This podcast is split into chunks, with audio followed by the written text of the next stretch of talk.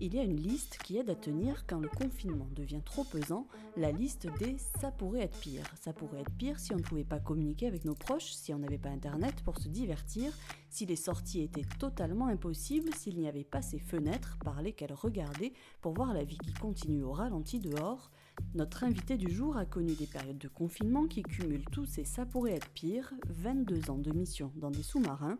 L'amiral François Dupont nous a répondu L'idée c'est de faire euh, suffisamment peur, de se faire craindre suffisamment pour que euh, eh bien, l'intérêt vitaux de la France ne soit pas mis en cause.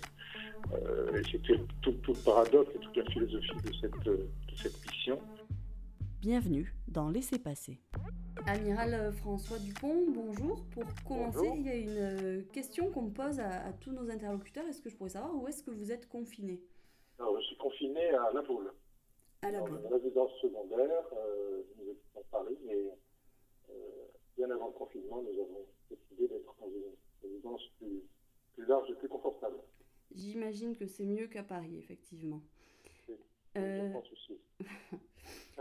De 1973 à 1987, vous avez effectué plusieurs missions à bord de sous-marins d'attaque. En 87, vous embarquez à bord du Terrible, c'est un sous-marin nucléaire lanceur d'engins. Vous êtes commandant en second. Sur ce même type de sous-marin, vous deviendrez commandant sur le Triomphant. Euh, sur ces sous-marins, c'est des missions de 70 jours avec 111 hommes à bord.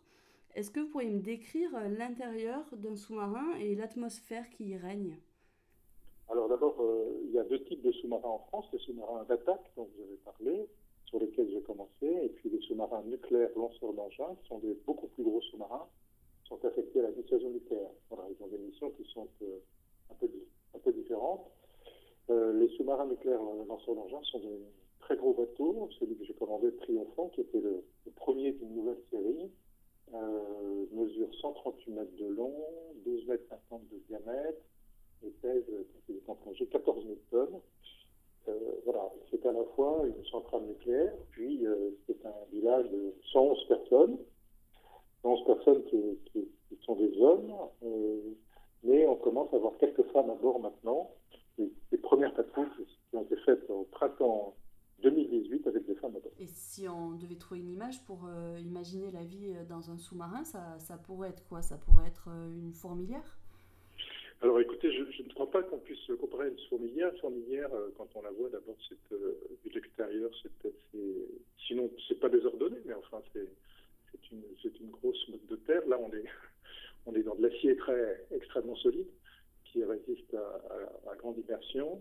On est dans une dans un, dans un endroit où il y a énormément d'équipements, où, on fait travailler l'intelligence des hommes et mettre en œuvre ces, équipements. Et puis chacun est à sa place. On ne, ne bouge pas ou, très peu euh, lorsqu'on est de quart, euh, à l'arrière, au milieu ou, ou, à.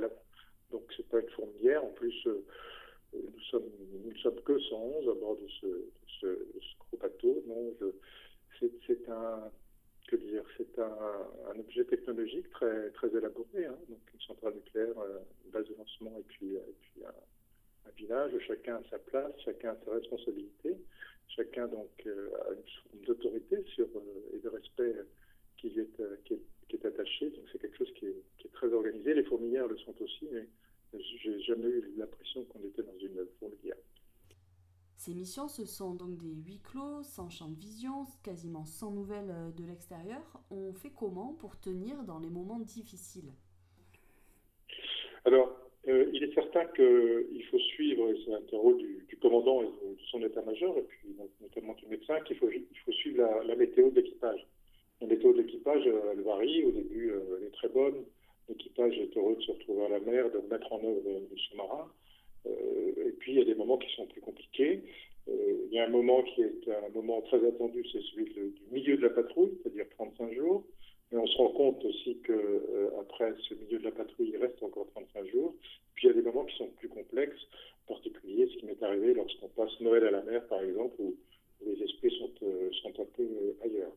Donc pour que tout ça fonctionne bien, il faut avoir euh, à la fois le souci d'efficacité opérationnelle, mais aussi, le, souci de la météo, du moral des uns et des autres, et faire ce qu'il faut pour que cette météo soit la meilleure possible, et accepter qu'il y ait des météos qui soient meilleures euh, hier demain qu'aujourd'hui. voilà. Et c'est quelque chose auquel on, finit par se faire. Je pense que le confinement tel que l'on vit aujourd'hui, chacun se rend compte que se qu'il y a aussi des moments qui sont plus difficiles que d'autres et que demain sera meilleur qu'aujourd'hui.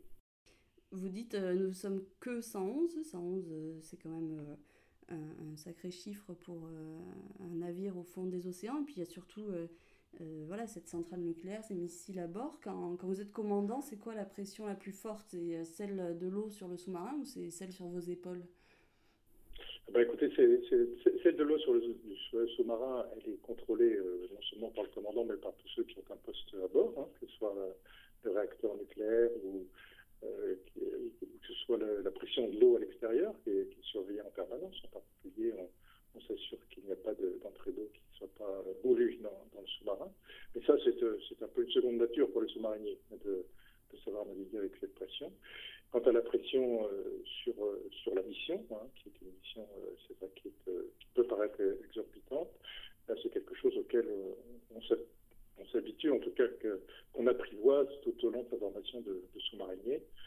il faut 25 ans entre le moment où on commence à être sous-marinier, tout jeune, sans rien connaître, et le moment où on a le commandement d'un gros bateau comme celui-là. Et, non seulement on est formé, mais euh, il faut que sa culture personnelle, ses convictions personnelles soient aussi euh, en accord avec cette responsabilité telle qu'on vous la donne. Personnellement, moi-même, j'ai toujours été en, accord parfaitement compris cette, cette mission. Sachant que le, le, but de la mission, finalement, c'est de, de, ne pas lancer ces engins euh, que vous avez à bord. Absolument. C'est cette espèce de paradoxe Hein, qui est d'avoir euh, un objet technologique qu'il faut encore extrêmement développer, avoir des missiles avec une très grande portée, une très grande puissance, et la dissuasion échoue si on est obligé de lancer ces, missiles. L'idée, c'est de faire euh, suffisamment suffisamment pour que euh, eh bien, les intérêts vitaux de la France ne soient pas mis en cause. et c'était tout, le paradoxe et toute la philosophie de cette, de cette mission à laquelle moi j'ai bien sûr, comme tous les commandants sous-marins, beaucoup réfléchi, qui est en œuvre maintenant depuis la fin de la Seconde Guerre mondiale, et qui pour l'instant euh, tient le coup, en tout cas a prouvé son, son efficacité, en particulier euh, pendant la guerre froide. Euh, la marine nationale est au, cœur de l'actualité avec une épidémie de Covid-19 qui a touché 1081 marins du porte-avions Charles de Gaulle. Euh, le porte-avions a dû écourter sa mission. deux enquêtes sont en cours pour comprendre euh, comment le virus a pu se propager si vite. Euh, c'est un virus potentiellement dangereux qui se propage en huis clos. La situation s'emballe. Ça fait partie des craintes, on imagine, de tout commandant à bord d'un navire, de la perte de contrôle.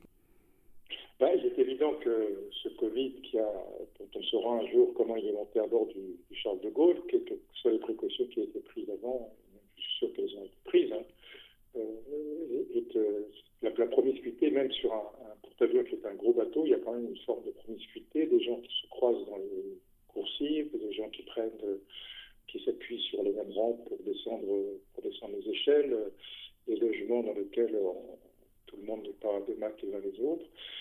Précautions ont été prises, sans doute pas suffisantes. Peut-être qu'au moment où il est parti, on ne pensait pas que ce virus se répandait de cette façon-là euh, assez vite. Bon, et on va revenir dans des situations euh, normales, je pense, euh, très, très rapidement. Mais c'est vrai que c'est une, expérience euh, extrêmement intéressante.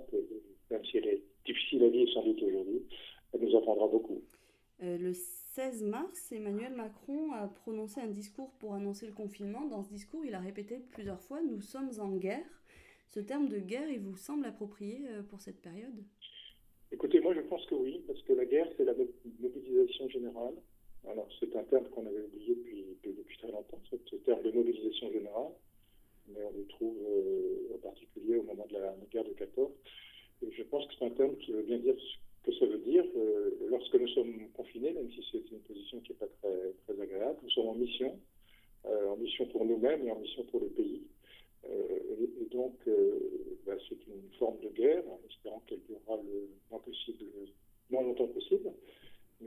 que c'est une forme de mobilisation qui, a frappé les esprits. Quand on dit crise sanitaire, on, euh, est, plus loin qu'une crise, sanitaire. Euh, mobilisation générale, elle permet le terme de guerre permet de cette mobilisation en disant oui, je suis en mission, pas simplement pour moi, mais pour le reste, le reste du monde. Et puis un jour, il faudra qu'on sorte de ce confinement, qui sera aussi une période euh, intéressante à suivre, pas forcément. Euh, c'est l'éclairage que donnait le président dans sa dernière conférence. Pour terminer, il y a une question qu'on pose à tous nos interlocuteurs. Est-ce que vous auriez un livre, une musique ou un film à nous conseiller en, cette période de confinement où nous avons, plus de temps? Alors, euh, des, livres, d'abord mon bouquin à moi que j'ai écrit qui s'appelle Commandant de sous-marin, qui est, sorti en octobre, dans lequel j'explique ce que c'est qu'une patrouille de, sous-marins. Voilà, c'est un livre d'ailleurs qui vient d'avoir un, prix euh, remis par, par l'association des anciens élèves de l'école navale dont je suis. Euh, j'en ai d'autres, un autre que je pense qu'il faut voyager quand on est en, confinement comme ça. Il y en a un autre que j'ai beaucoup aimé qui est Martin Eden de Jacques London. Jacques London que, que, tout le monde connaît. Euh, mais on peut lire aussi des livres de Sylvain Tesson, parce que lui a beaucoup voyagé et il écrit très, il écrit très, bien. Puis un autre livre qui s'appelle Endurance, qui est une espèce, qui est un livre sur une aventure extraordinaire en Antarctique, euh, d'un équipage, et aussi avec la leçon de ce qu'est un équipage qui tient le coup dans des conditions extrêmement euh, compliquées. Voilà. Donc euh, sortons, faisons bouger notre esprit et, sortons de, notre confinement par l'esprit. Et puis si c'était une musique, bien sûr, je recommanderais la musique du Grand Bleu. C'est une musique qui est très, très apaisante, je trouve, dans ces moments qui peuvent être un peu anxiogènes. Merci beaucoup. Et vous pouvez retrouver tous nos podcasts sur nos applications et le site sudouest.fr.